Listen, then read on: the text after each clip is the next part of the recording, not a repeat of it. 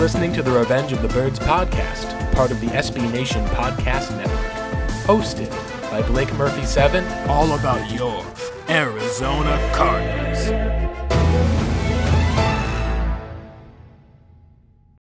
Thanks and welcome in. This is the ROTB Pod, the Revenge of the Birds podcast. I am your host, Blake Murphy, and we are here to talk about a 2 and 0 Arizona Cardinals franchise after a thrilling win over the Minnesota Vikings. Uh, it's going to be a short show today. Now, uh, recording on a Thursday night, so should be up for you Friday morning. Have a second pod preview at least, bringing in some guests in Big Cat Country, the SB Nation Jacksonville Jaguars site, to help talk about uh, the third game for the Arizona Cardinals on the road. Uh, figured it'd be good to at least touch base with the Cardinals after a game in which a lot of things for the Arizona Cardinals went wrong, a lot of things went right. Uh, let's go ahead and I, a lot of people I know have already probably by this time this week have gone over and in pretty much it seems like every single piece of the game to talk about you know how the slow start was uh, essentially the defensive side didn't really get going until the second half how the Cardinals ended up essentially blowing the run defense and really exposing a defense that had looked very solid a week ago to the predominant play of Kyler Murray being able to put up a total of 32 points on the board for Arizona. And what this will say as far as the team of the expectation. So, the first thing I think I want to talk about with this team is after week one, with a thrashing of the Titans, expectations are raised. Some people were expecting a blowout of the Vikings. Some were expecting the Cardinals to perhaps flounder a bit against a poorly prepared Tennessee team on the road. And I think what we saw with Arizona is that this is not necessarily what one would call a perfect team, but I think that's okay. Because in the NFL, no team is going to be perfect. Uh, this goes without saying. There's never been a 19 0 team in the history of the organization. I think the question that's going to be asked is Did the Cardinals' issues overshadow their win? And I think you can say, as a Cardinals fan, a win's a win. At the end of the day, if the Cardinals win one more game, they're in the playoffs last season. You wouldn't really care how they got that win. You could say, "Oh, hey, look, the Cowboys, you know, missed a game, you know, uh, game winning field goal. Oh, you know, the, the Philadelphia Eagles or the Chicago Bears, they uh, uh, kind of at least, you know, uh, should have lost to this team, but this other team benched their players, tanked, and the Cardinals in the playoffs. You don't really end up caring. At the end of the day, I think the Cardinals did enough to win the game. And that starts really with the play of Kyler Murray. Winning the NFC Offensive Player of the Week award, over 400 yards passing, uh, even another 30 or so on the ground. I think we're starting to see and develop the case of what Kyler's physical talent has been, a little bit of what it can be, but one of the core and perhaps you could say at least areas that seems to have not gone away is how Kyler is essentially, in a lot of ways, some have called it, you know, a backyard football, improvisational, the idea of the off schedule throw. Last year, it was more of the off scheduled run. And we've seen, of course, Kyler take a step forward in this regard.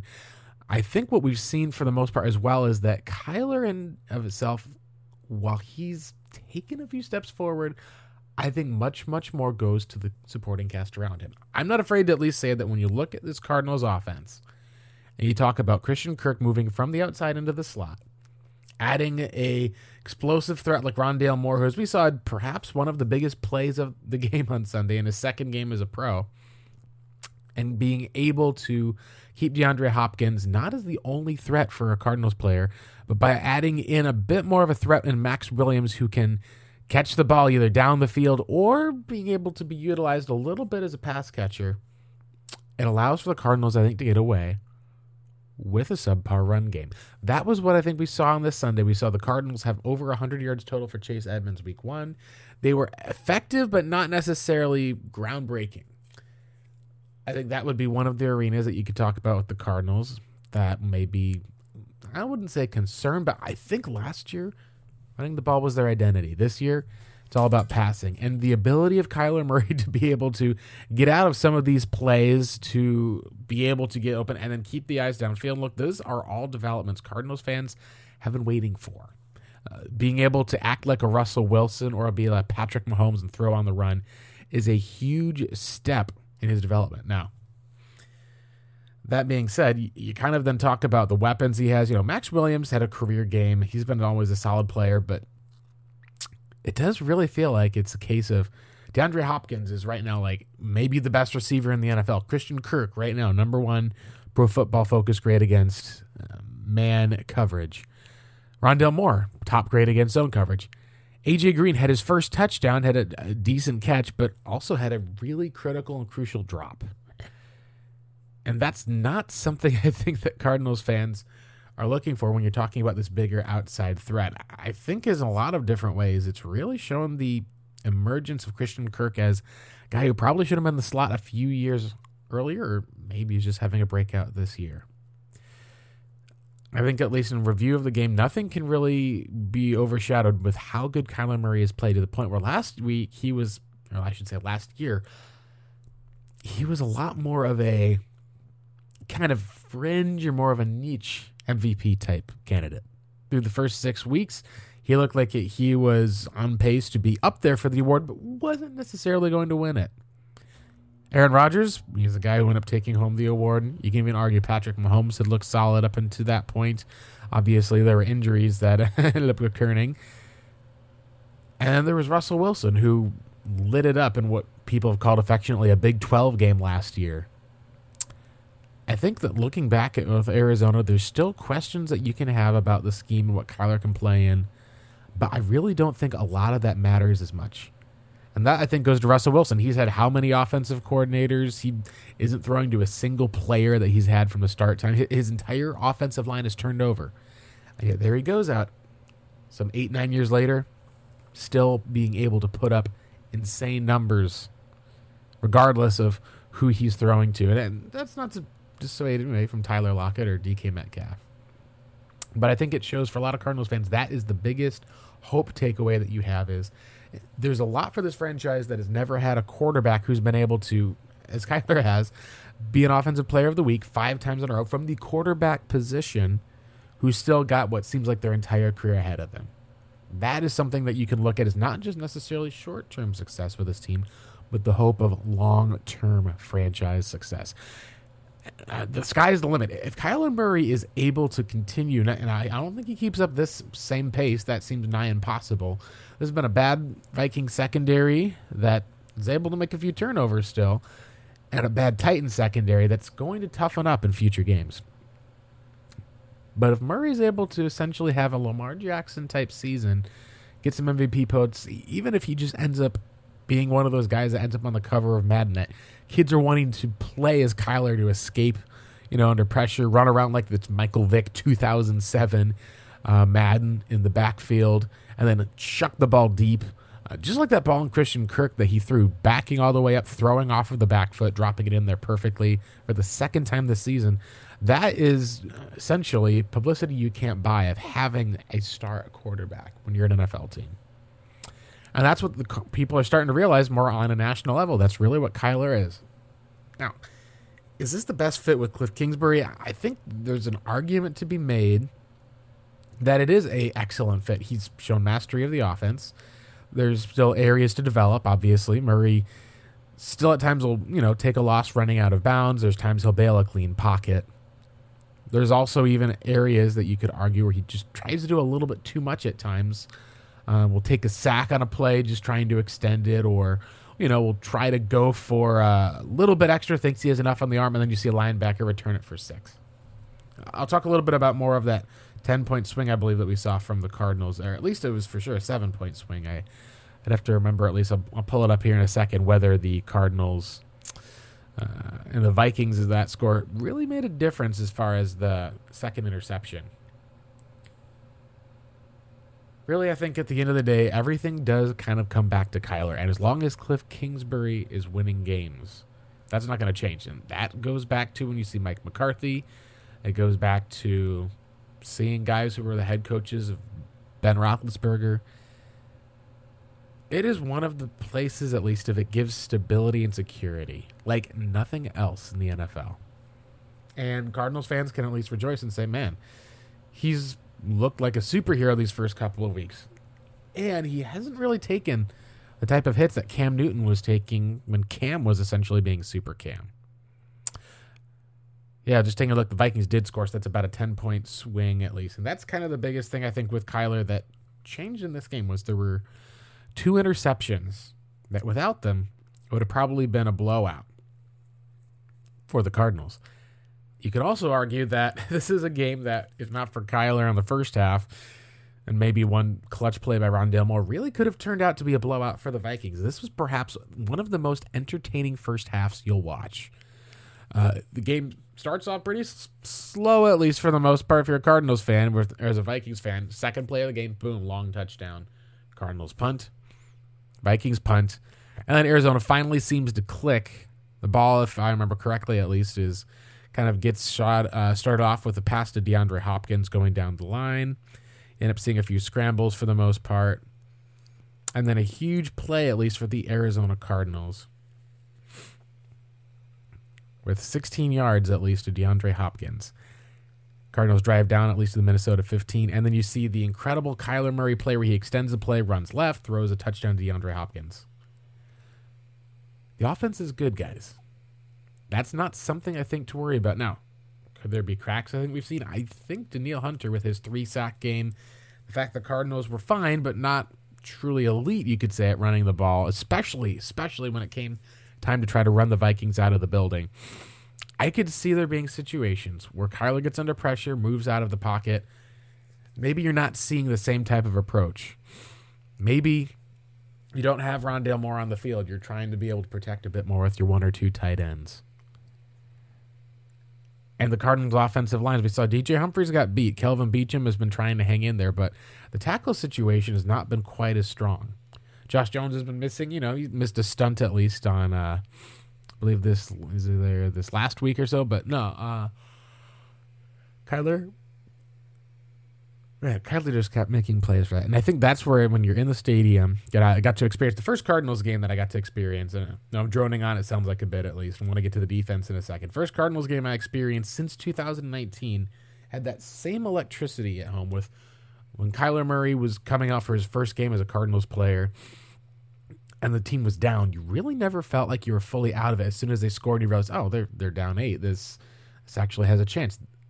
A series of seemingly miraculous events occurred for the Cardinals just to get to that tie. You're talking about an offense seemingly to suddenly click. You're talking about some clutch conversions. You're talking about what should have been a game-ending play turn into um, a penalty uh, holding on the Lions that brought the ball back. They punted to Arizona and are essentially able to walk it off, except for the fact that and they end up having to kick the two field goals in overtime for the most part. But it really was a tie that felt like a win. And I think in a lot of cases for this Cardinals fan, th- this was a loss that felt like a win. That's really because of the job the defense did, which was not much. I think in analyzing the defense, there are issues that you can see with what we've seen from Cliff Kingsbury in the offense. There's issues maybe with some of the protection, some of the power. Some of that I think at least you can just toss out because Kyler seems to make up for that. He's probably been one of their better playmakers, not just on offense, but in the entire NFL. And it hasn't mattered whether he's been under pressure, whether he's been blitzed. He's just shown the capacity to be able to make plays. Now, will that change if he suddenly can't run or get away? I think so, but the passing game has truly developed this season to the point where maybe he takes a few more sacks, maybe he has to get rid of the ball quicker, but it does really feel like this is kind of the time where Kyler Murray is coming into some of his own. As for the rest of the team, I think that there's still a few cracks. The offensive line has improved, despite what Pro Football Focus may say. I think the eye test so far, Rodney Hudson has been passing it. You've seen at least enough weapons to get by where the Cardinals could probably push for about 30 points a game against a bad defense. They probably can even push for about 2024 against maybe even the elite defenses. But it's on the defensive side that the Cardinals really showed some flaws. That'll be next year. I'll talk about on the ROTB pod what went wrong with the defense, how it can be fixed, and maybe even if it can be fixed under Vance Joseph. That'll be coming up here next.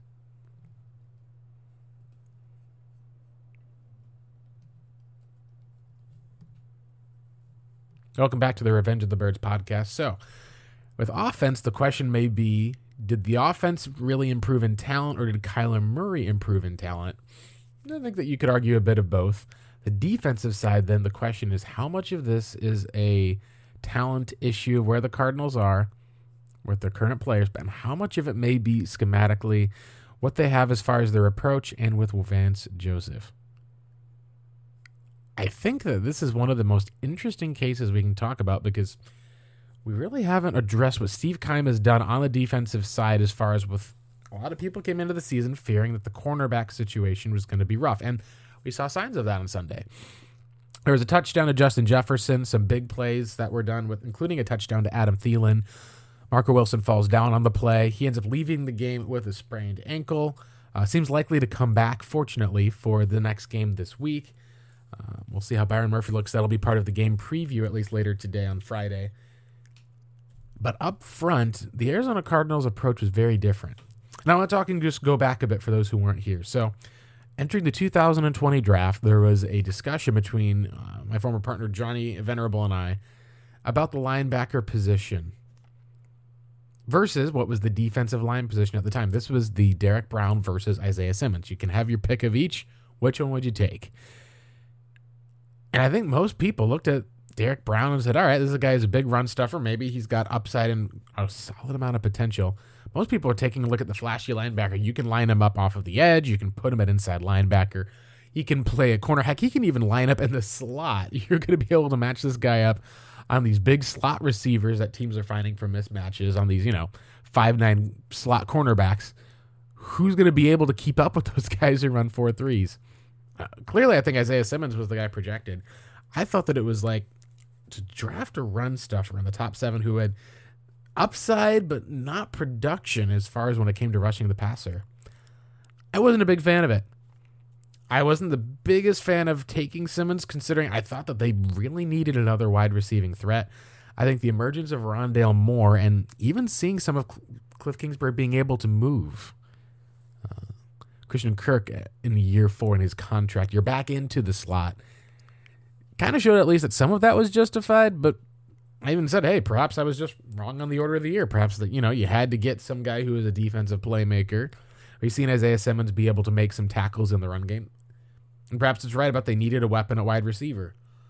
What I think that I've kind of gone full circle on now is realizing that Vance Joseph's defense in the 3 4 probably is a lot more schematic and where he loved having these bigger guys up front in Denver. It's kind of almost even been his calling card, you could say, of having these penetrating defensive tackles who can be up front and then kind of scheming your linebackers into position to be able to make some of those tackles. And I think that right now the Arizona Cardinals have shown a little bit of an issue, either whether it's a talent issue of they just haven't really had many of the horses up front the same way, or there just has not quite been the same emphasis on the run defense, at least that we've been able to need. Now, if I had to make a perfect guess as far as for creating the perfect Cardinals team, you're probably going to be looking at adding a defensive tackle over a linebacker. In hindsight, now let me explain this. If you're stopping the run up the middle, getting these tackles, guys are shedding blocks. Guys are not getting to the second level. What we saw from the Cardinals this last game was Vikings essentially exposed the Cardinals in a way that we've seen them get exposed before against the outside zone. So, outside zone, you're talking about the quarterback hands the ball off. Running back is able to either kind of plow forward through the zones. That way, you just kind of follow your man, go through the open holes or you have a cutback lane where everyone gets sucked up into the center of the play action. Um, or I should say, gets sucked up into the center of where the run is. The running back cuts it back outside. You usually have to make one man miss, and then sometimes you go off for a big gain. What we saw against the Vikings was the Vikings ran about 13 snaps of outside zone and got about five yards per carry, including an outside zone five yards of 10 plus yards. Now, this shouldn't be a surprise with Dalvin Cook. This was his bread and butter back in college. He was a guy who could make big plays, some long touchdowns. I think what's concerning is that the Cardinals really didn't have any of these uh, kind of run scheme plays that they did that were under five yards a carry. They had inside zone, they had a ton, about 4.9 yards per carry. Uh, I think at least PFF called it pin and pull scheme. You're talking kind of about where you pin your guy, you pull it back. But essentially, this is kind of a matchup type of arena where you're trying to not necessarily blast open a hole, but more just create space for your running back. So essentially, hey, space for this guy to run through, at least for the most part. You're expecting to pick up a little bit more. They ended up having almost 10 yards per carry in those, and then even running power directly up the middle. talking about at least 6.5 yards a carry, including a run of 10 plus yards. One of these, I believe, uh, runs happened at least on a scoring drive in which the Cardinals were not able to get off the field. Instead, on third down, guy runs right up the middle, about 10 yards or more. And I think that right now, when we're looking at Arizona, the draft class they assembled really was trusting the likes of Zach Allen to step up on the defensive tackle, trusting Rashard Lawrence at the nose tackle to do well, and Leki Fotu, who only had three tackles, I should say actually three snaps at least. I mean, I think he said three tackles in the season, three snaps. Did not really get a lot of playing time. Hopefully, that's going to be more due to injury versus lack of player having to get pulled. But really, when the Cardinals are having these young linebackers that are being able to have maybe their eyes deceived or pulled around, or maybe just missing a tackle at least with some of their youth, just a split second behind of having to think. And with Jordan Hicks, who looked great last week, and this week it seemed like he was just maybe at least a little step slow of, or his eyes were just not quite in the right spot. You really felt like that this was probably one of the low points for the Cardinals. Now, I do think that the linebacker situation is going to make a lot of compensating, but we saw the ups and downs of it. Last week, Zaven Collins, 90 PFF grade, elite run defender the week before. This week, it was in the 30s. you put that in the middle, at least you're talking about, all right, it's a pretty decent player, at least. It just sees some of the highs and lows. And this is, makes sense for a rookie. You know, he was on limited snaps week one. You're going to see highs and lows. He was put in position for success. Come back in week two, slightly different player, slightly different scheme, not the same success. But I think the more that I look at it, the Arizona Cardinals you talk about their corners. You still have an extra year, Byron Murphy. You've got the likes of Marco Wilson looking promising. Maybe if injury issues come up. I think the Cardinals' defense is in a bind right now. The more I watched, at least from this season, one big difference is that Budda Baker has not been in the box nearly as much as he was in 2019 and even in 2020. And that's kind of kind of a big deal. I think the reason why should be obvious. You've got young rookie cornerback that you don't want to be fully on an island. You want to keep Budda, at least in some cases, to close the middle of the field. And in that spot, I think that's where the Cardinals will run into the issue of without Budda Baker to help be there down in the box, you know, being more of a cleanup guy, you're putting Jalen Thompson in there.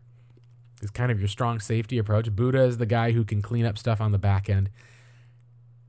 And I think that in and of itself is then allowing those linebackers to have to make the plays, and they did not make those plays against the Vikings. I don't blame the linebackers one bit for that. I think the issue is Arizona has been under Steve Keim. We've seen they've been looking for this impact defensive tackle for a while now, uh, for maybe even you could argue the entirety of Steve Keim's tenure post uh, post Darnell Dockett. Dockett goes out in 2015 with an injury. Cardinals end up never really replacing him. They tried to draft Robert Nkemdiche a year later to take over for Calais Campbell. Don't end up replacing him at defensive end, or even if in a 4 3 at defensive tackle. Go back into 2000 and say 2019. Derrick Brown is a guy that's been considered. Cardinals try to be able to sign in that uh, following year in 2020. Uh, try to sign the likes of Jordan Phillips. He gets hurt, doesn't work out. He may not be back this season. He might.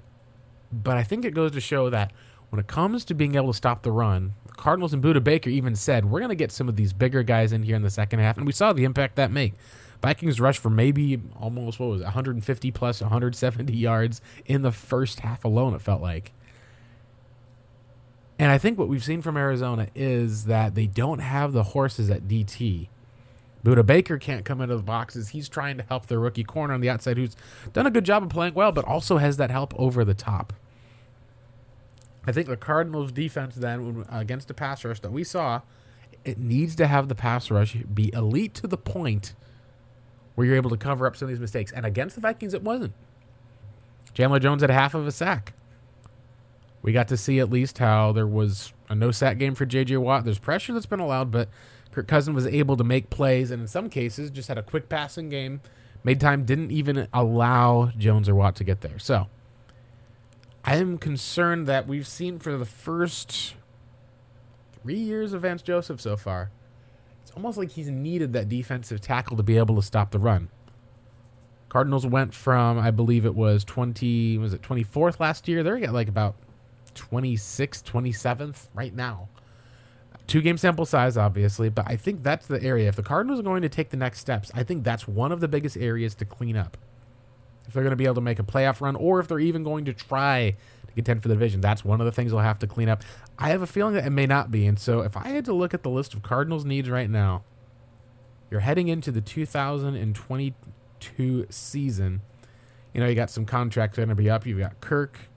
You're going to have to replace a guy like in Justin Pugh at your left guard position you're probably having to grab another guard at some point because even if Josh Jones isn't there, you know, Kelvin Beachum, he may not be back for another year. You may be having to move Josh Jones out as your right tackle long term. I think that the biggest need overall for that Cardinals team is probably a defensive tackle. You, you make the arguments for guard. I think that's fine. But the way this team is structured, this is a win now team. Best way to be able to win now in a lot of that sense, I think, recognizing saying, hey, you've got the weapons with Kyler Murray.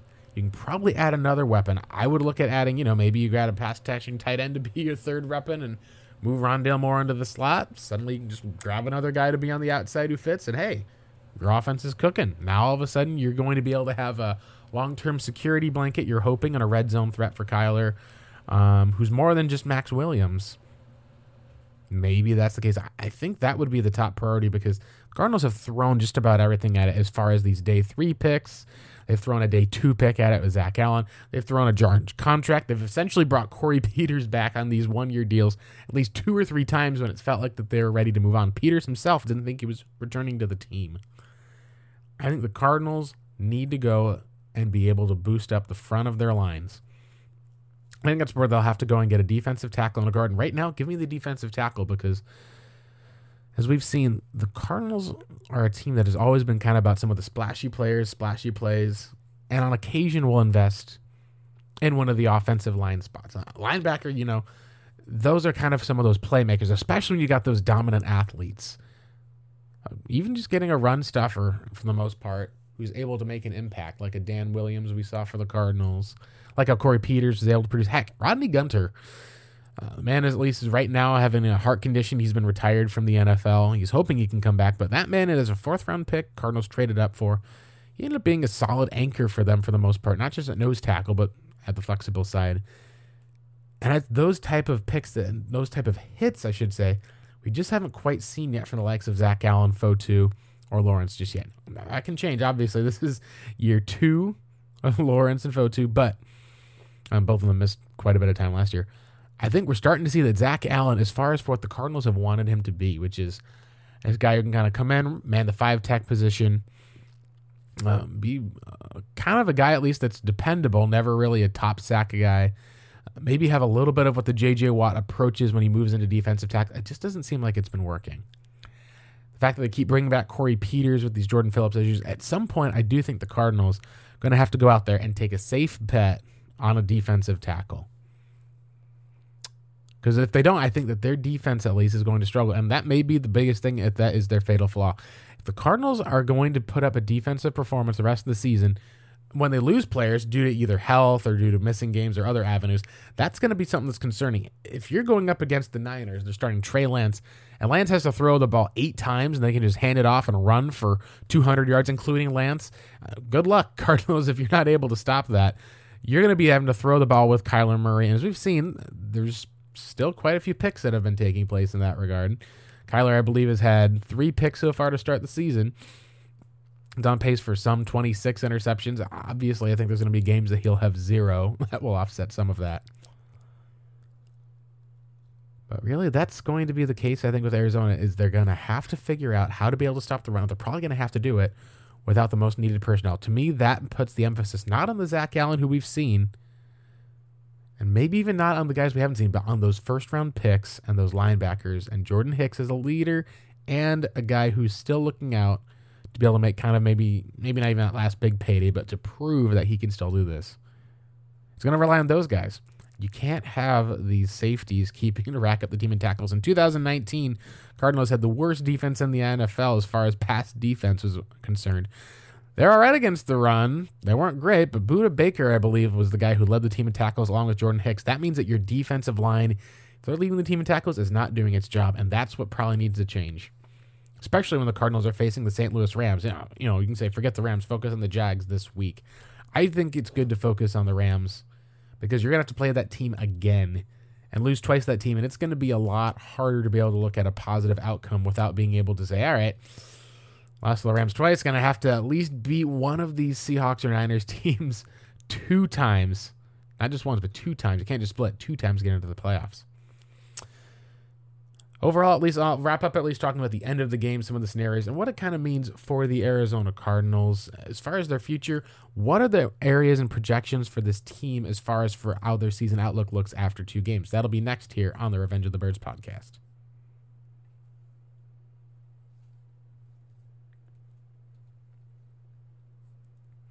Welcome back into the final segment of the Revenge of the Birds podcast. So, talked a bit about the offense and how good Kyler has looked.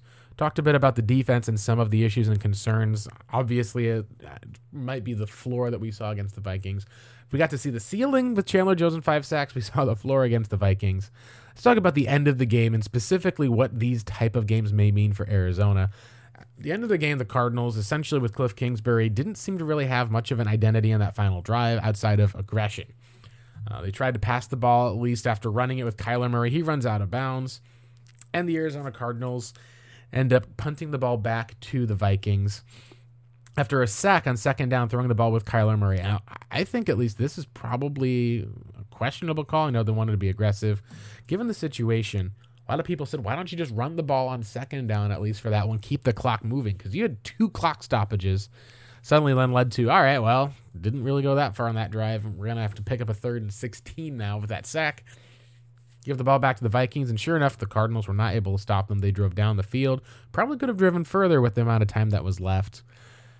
But then you get to talk about the difference between having a Matt Prater and a Greg Joseph. And as we've seen, that may be the difference between being on the hot seat or being in kind of the potential idea of these contenders uh, articles as one of the last 2 0 teams in the NFL. And that's what's crazy to think about is you say it all the time it's a game of inches, it's a small game, but this was literally a game that came down to an extra point that was missed that turned out to be the difference. Came down to a little bit of an extra run by Rondale Moore staying bound. So I, I think Rondale Moore, I think that the Cardinals, if they can develop him downfield a bit more where he's not just standing wide open, but being able to use him in some similar plays due to Christian Kirk or being able to have a bit more of a downfield presence, I think that would be able to turn him into a star. He, he's probably not going to be a Tyler Lockett as far as this downfield assassin who essentially is just able to score, you know, 60 yard touchdowns on a dime. But I think that he could end up turning into more of an all around player versus just this simple, simplified gadget player. We already have seen a couple times he's been able to get open down the field or being able to maneuver, use his speed and ability to start and stop to be able um, to add this extra yards after catch of the cards. So Mike Zimmer goes from being a one and one coach to starting 0 and 2 to having questions about his kicker with Vance jo- uh, with Greg Joseph, I should say. Despite the fact that he and their offense and Kirk Cousins especially, I should say, is a good quarterback, not great, but a good quarterback was pretty comfortable. Had only I think one or two sacks all day. There wasn't a, quite a lot of defense being played as we'd like to have seen. But all the questions went to Zimmer, like, "Hey, why didn't you get more aggressive to the end? Did you trust your kicker after missing that extra point? What was some of the scenario as far as why you didn't go to the end zone? All those questions pop up. Questions about how the defense just gave up 400 plus yards to Kyler Murray, wasn't able to get him down, wasn't able to really even disrupt the Cardinals' offense. He's got all the questions. You flip that if that field goal is made, suddenly he's sitting at one and one. He's right in the thick of it. They're going to be essentially tied with the Chicago Bears and tied with the Packers. He's sitting probably pretty, at least after week two they had their bounce back. They had a close loss and had a close win. Still one and one is still suitable in the NFL. It's not the 0 2 death knell. By falling to the 0 2 death knell, also there's the questions about the hot seat, the things that pop up. Flip that now with the Cardinals. What would we see if the Cardinals on this play had a one and one record coming out of a game in which they beat down the Titans and suddenly they struggle, give up on the run to the Vikings? Kyler Murray looks incredible, but there's just a whole lot of holes. I think the first thing people would pop up would say, all right, Cardinals at least had some bad decisions that were made, you know, by Kyler and by Cliff. Uh, the turnovers that Kyler had gave up essentially 10 points to the Vikings, a pick six that turned into seven, and a field goal the Vikings scored off of that deep throw. Now, I would still credit Kyler more with the seven than with the three. There was probably a roughing the passer, hitting the head call that wasn't made, but he still threw that ball a little bit too late, held on a bit too long. That's part of why he got hit in the first place. If he lets go of that ball a bit sooner, is able to read a little quicker, and I think that's been coming with time. But it's been one of the complaints of if you're late over in the middle, that's where teams will pick your ball off. He took that hit to the head. If he probably ends up throwing the ball a second early too, and then the defender comes in after the ball's done, boom, hit to the head. Hey, you suddenly got that ball completed to your guy in the middle, and you got a 15 yard penalty on top of that. Congratulations. You just got a touchdown. Instead, Cardinals turn the ball over, and that turns into that 10 point swing where it otherwise may have looked like a 23 2 34 style game. That would be not even close for the most part. Vikings would now be having to drive to score multiple times. It's like, all right, we're down enough. We got to score, get the two point conversion, and kick a field goal, and that'll only tie you. Instead, we now get to see the flip side of having the security of a Matt Prater, a guy who kicked a 62 yard field goal, set the record for the longest for the Cardinals. He's a guy who may essentially be considered, in some cases, a job saver, just as last year we watched. Jose Gonzalez was almost in some cases people question if he was maybe a job killer with dropping the Cardinals down out of the playoffs, putting Cliff and Keim a bit more on the hot seat than I think was perhaps warranted, but also perhaps at least in some cases maybe there is at least a limit that we've at least seen. So let's go through the scenario I brought up before I ramble on further. We have a Cardinals team that, if they were sitting at one and one, dropped all that down to the Vikings, you're looking at them going to the Jacksonville Jaguars. Oh man, they dropped one and two, if they happen to lose in any scenario to the Jaguars, every single pitchfork in Phoenix comes out. I, I think this was talked about on the Rise Up Sea Red podcast about how you would have kind of looked at this as a must win game because, you know, it's the Jaguars. They've looked like this terrible team they were last year. Trevor Lawrence has been turning the ball over. He's been a bit inaccurate on throws. They just have not been able to seemingly put together a cohesive game and cohesive effort. I think it's a bit more dangerous. You know, 0 2 teams are very dangerous. We saw that with last year in the Carolina Panthers. Cardinals start 2 0, go against the Lions, and suddenly they end up seeing a tough Lions team fighting for their first win. And they get it at least. Then you see, all right, two and one, it's not bad. Go out and see the Panthers. Panthers are looking for a win. They end up getting it for the most part. So desperate teams can sometimes overachieve a bit more than you'd think. And I think that stands out with you think of Steve Wilks, Cardinals starting 0 and 5. Cardinals starting, I think it was at least 0 and 4, if not 0 and 3 against before their first win against the Bengals. That was a dangerous team because that first win is a huge hump to get over for the season especially for a team that drops two in a row to start. They already know, man, it's not likely we're making the playoffs. Man, that's going to be kind of the issue. I think that's part of where the Cardinals are moved past that point, I think, of losing to some of these teams. Like, they were still in a competitive game against the Vikings in a game that the Vikings looked like they outplayed them, despite the fact the Cardinals, most people felt, were the superior team heading into this game. Now, it was pretty a lot closer. It was a, not pretty a lot closer. It was a lot closer than I thought it would be, and I still thought said, "Hey, I think it's a close game." I had 31-27 or said, "Ah, you know, maybe it's a field goal that ends up deciding it, maybe it's a bit closer." It ended up being a one-point game with the back and forth in each of those things. And I think that's one thing we saw is, "Hey, can the Cardinals win close games?" I don't think we learned that yet this year. What we learned is that the Vikings can definitely lose close games. And I think that's one of the spots for Arizona that we'll have to see what this team's mettle is worth. There's questions that are going to be about, hey, they haven't played an elite defense yet. What's that going to look like if Kyler gets bottled up? Or heck, is this a team that even could score points if he's not on the field? Is another question. Everything is so heavily built around him as a quarterback. And with the defense, with being able to have the run, you've got questions now if Byron Murphy is going to be healthy. Marco Wilson is young. Uh, the Cardinals weren't completely exposed by the Vikings wide receivers but they certainly were not able to stop them in the clutch when it counted. And that's really what elite defenses do. The best example you can think of is you got to get a stop, boom, you get a stop. The Cardinals' defense in that Vikings game was not capable of that. When it counted, there's a few times I can think of at least one of them specifically about four minutes left. Cardinals are up 34 33, get the ball back to Minnesota. Minnesota get it back, gets it back to them. You're like, perfect. There's about two minutes left or so. Arizona can simply get a first down or so, make the Vikings use the timeout, get a second first down, and all of a sudden, hey, game's over. Either you're going to run the clock down to zip or you're going to send it back to the Vikings. They're going to have 20 seconds left. It'd take a, a miracle play to be able to get that four points to be able to win the game. Or I should say, at least be able to get down. Um, you have to take almost not quite a Hail Mary, but have to drive down the field. Especially if Arizona is able to score to put them up by four. Ooh, then then you need a touchdown. Okay. The offense wasn't quite able to put it away, but the defense in particular, then when they needed to, didn't step up in the clutch. Now, credit the Vikings. They did a solid job as a good team. I think that for a lot of the Cardinals fans and players, at least, we still have to see what this team's mettle is made of because I think through the first two games, we've seen some tests. We haven't seen all of the tests. I think the, the focus will be a test for them next week against the Jaguars. That's a game they should win. But it's really going to be that fourth game against the Rams that's the test. If the Cardinals, and this is this is going to be kind of a little bit here. From what we've seen from the Cardinals and what we've seen from the Rams, if the Rams are healthy enough coming into week four, I think there's a very good chance that they beat Arizona by a lot of points because I think this Cardinals defense has shown enough cracks and enough issues with the linebackers that the Rams have been able to run all over Arizona before. Their defense is also a lot tougher, especially as far as with having Jalen Ramsey potentially following around DeAndre Hopkins.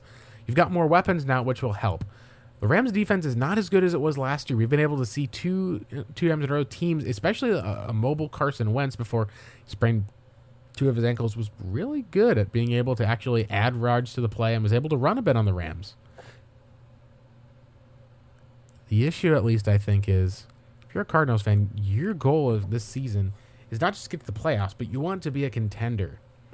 You want to be able to prove to Kyler Murray this is a team that is able to win in the clutch. This is a place, and then to look at him as a quarterback who can carry them as well. So far through two games, I think that we've seen that he can carry them quite a bit, but it's these clutch plays and clutch situations, especially these two minute drills, Cliff Kingsbury needs to do a better job at.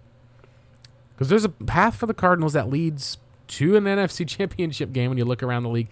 There's also a path that leads to almost a collapse of the team for some of the same reasons they collapsed in 2020 last year. So, what does that mean as far as the outlook for Cliff and Keim? I think right now, for the most part, you're saying that Keim, whether or not Cliff is going to be safe, I think a lot of people can say it. Steve Keim seems like he's probably in enough of a spot where you don't know if you have to fire everyone, fire your GM. It, it may not be a bad season. I think the question is if it's subpar, where does the blame go? And in that regard, we've talked about the defense potentially having that schematic issue of needing to have stronger guys up front because the linebackers are having to draw their looks and they're looking the wrong way or getting distracted or having another issue or two. And as a result, I'm wondering at least for how much of that then is where Cliff Kingsbury, if his seat has kind of been tied to whatever the team. If they get to 10 wins, seat's fine. You know, get your nice contract extension, you're good to go. If they get less than that, maybe you start wondering if Keim and Bidwell look at and go, well, maybe the leadership model we have for some of that stuff with Cliff, with Vance, with all of this, maybe it's a little bit different. I think that's one of the avenues, and it's hard to, you know, talk about this for a while. We cover this team a lot. What I think every fan wants to do is after have three things. We want to celebrate a Cardinals win. We want to be able to have confidence that your team isn't just lucking into these wins and you're feeling like there's going to be a terrible drop off. That was the 2012 feeling, which was all right, Cardinals are 4 0. They just lost Kevin Kolb this is really, really sketchy, guys. And then they go on to lose some seven games straight. You want to have confidence of being able to not just win now, but win in the future. And I think the last one that you're wanting to have, at least, is wanting to be able to have some level of passion and pride in your team and the players who are on that team. I think that in that sense, we've seen Kyler Murray develop into that type of player that fans are really proud of. Fans are proud of Kyler not quite in the way that Larry Fitzgerald was, nor probably will he ever be. But it's one of those areas of well, now that the national media is seeing this is kind of our guy. I think that Cardinals fans at least are excited. And I think that that's something that makes me think as long as Arizona has a continually fine season, that that's not going to change. Now, what could change that and shifts it is if you don't have that security of a win. If you go out and you're like, man, Cardinals almost lost to the Jags this next week, and then they lost, you know, by 10 points to the Rams, suddenly going to play this Niners team, you're like, oh man, like, are we about to see this Cardinals team, you know, start 3 and 0, have two close victories after they played an unprepared Titans team and then drop three straight? That is a confidence you don't want to have as a fan because that can turn into a self fulfilling prophecy where suddenly you're like, oh, yep, this isn't as good. They just dropped those. Oh man, you dropped three in a row. That's an, oh man, look at how they're falling behind. Look at that is one of the cases where it is then it seems to follow you and it hangs over not just the players and the team but it hangs over you as a fan base. And I think what Cardinals fans, least there's some that like Steve Keim, some who have, you know, grown a little bit sick of it. I think a lot of Cardinals fans at least want to be able to have the energy that the Phoenix Suns have had.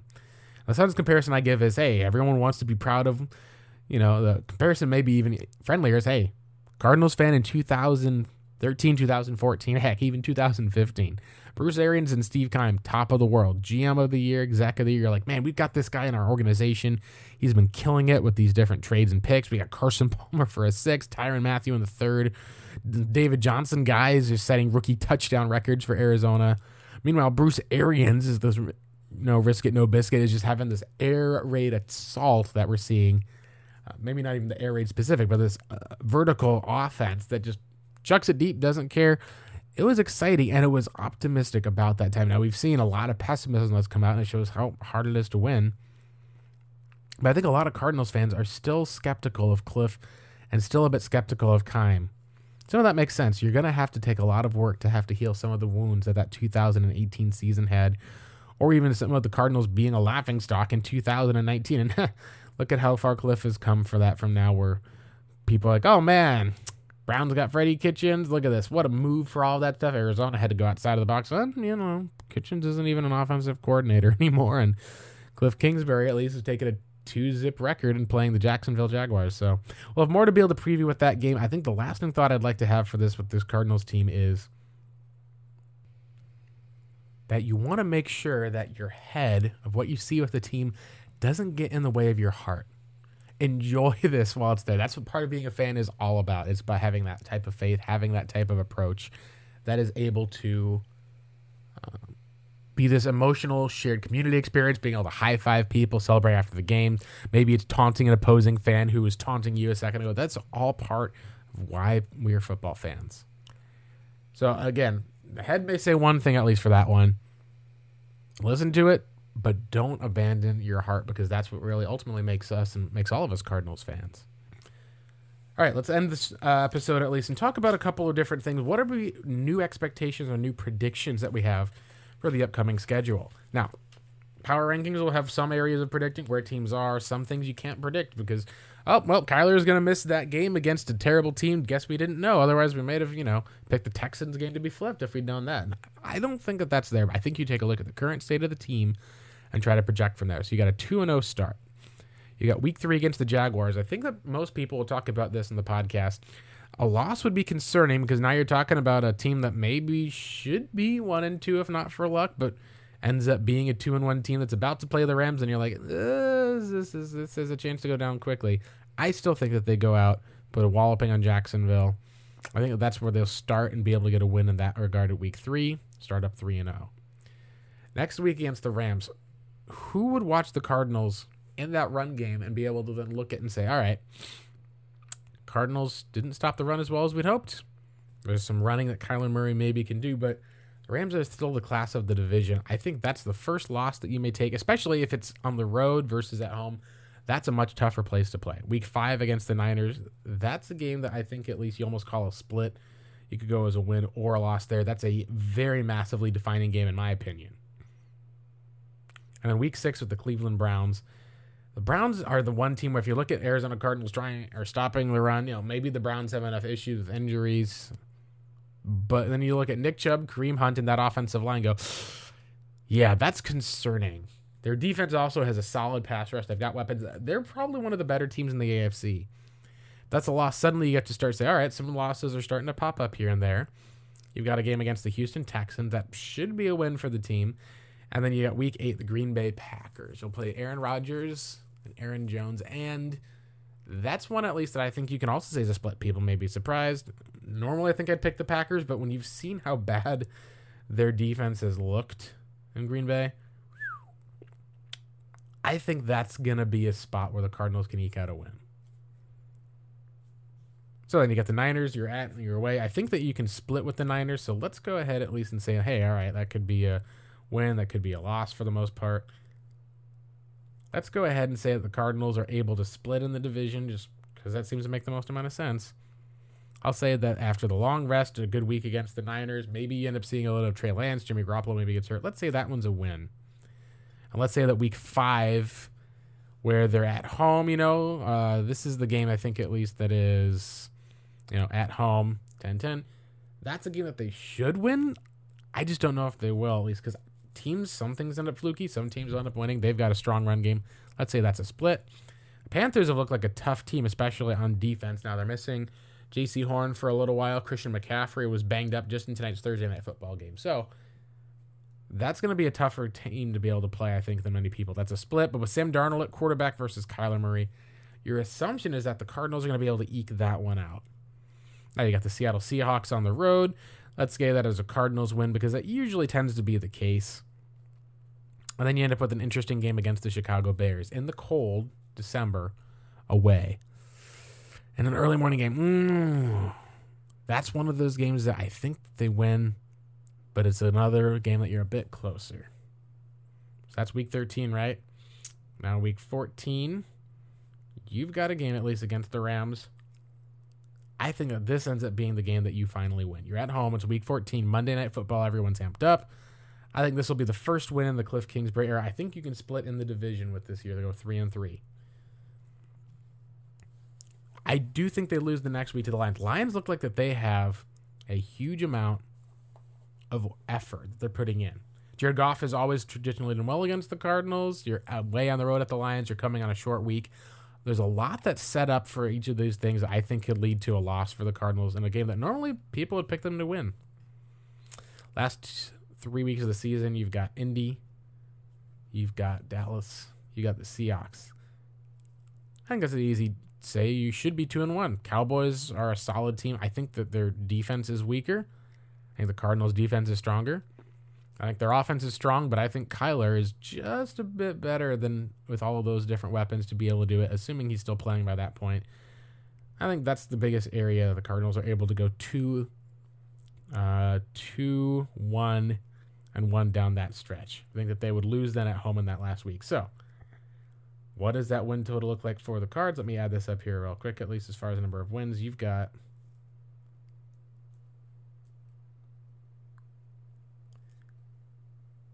Ooh, with that split and that loss in week 10 that I have at least, which is there with, what was it, week 8?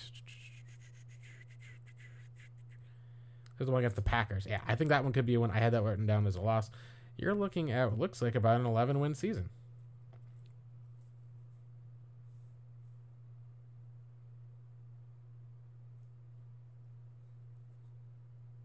That would be good.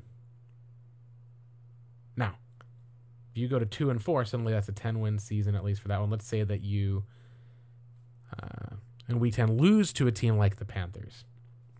Let's say you get to the end of the season and you drop that game at Dallas. Ooh, suddenly you're talking about a 9 and 8 season. Let's say that you don't split in the division, you go split with the Niners, you split with the uh, with the Seahawks, you lose both, you go 2 and 4 in the division that may be just enough to push you out of the playoffs. Now, that's why this win in week two, this win was so key.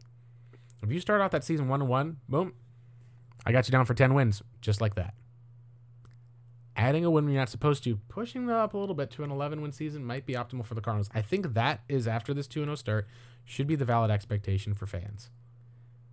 Is that this looks like it should be an 11 win team, should be a team that should be able to split in the division, which means you have to beat the Rams at least once as a team that may have a back and forth type of struggle with maybe dropping a game to a team it shouldn't, but should be able to say, hey, we're part of the class of the NFL. We're one of the best seven teams in the NFC, and we're going to play like it. The Cardinals underperformed for 11 wins. I think 10 win season, I think most fans, GM, mm, everything, that's pretty acceptable. A 9 and 8 after this 2 0 start means, oh man, you're probably dropping a lot more games than you should be. That's where I think you should worry about if the Cardinals are good but not great. Is it possible that they've hit their ceiling? There's going to be a lot of questions about that offseason at 9 and 8. You could go into 2022 where the Cardinals would have to have a explosive, maybe 11 win season, playoff, and a playoff win for Keim and Cliff if they end up having a 9 and 8 type of season, just because it'd be very hard in case of going another 9 and 8 or 8 and 9 wins to bring them all back. That'll wrap it up for the Revenge of the Birds podcast here. Thanks for listening. My name is Ben Blake Murphy7. Uh, be able to sure to tune in uh, this afternoon as I talk with uh, the Big Cat Country and the Jacksonville Jaguars beat writer. That's the show, at least. It should be a lot more fun. I'll be answering some questions, at least on stream as well. Um, take care for all of that. Have a good one. And again, go cards.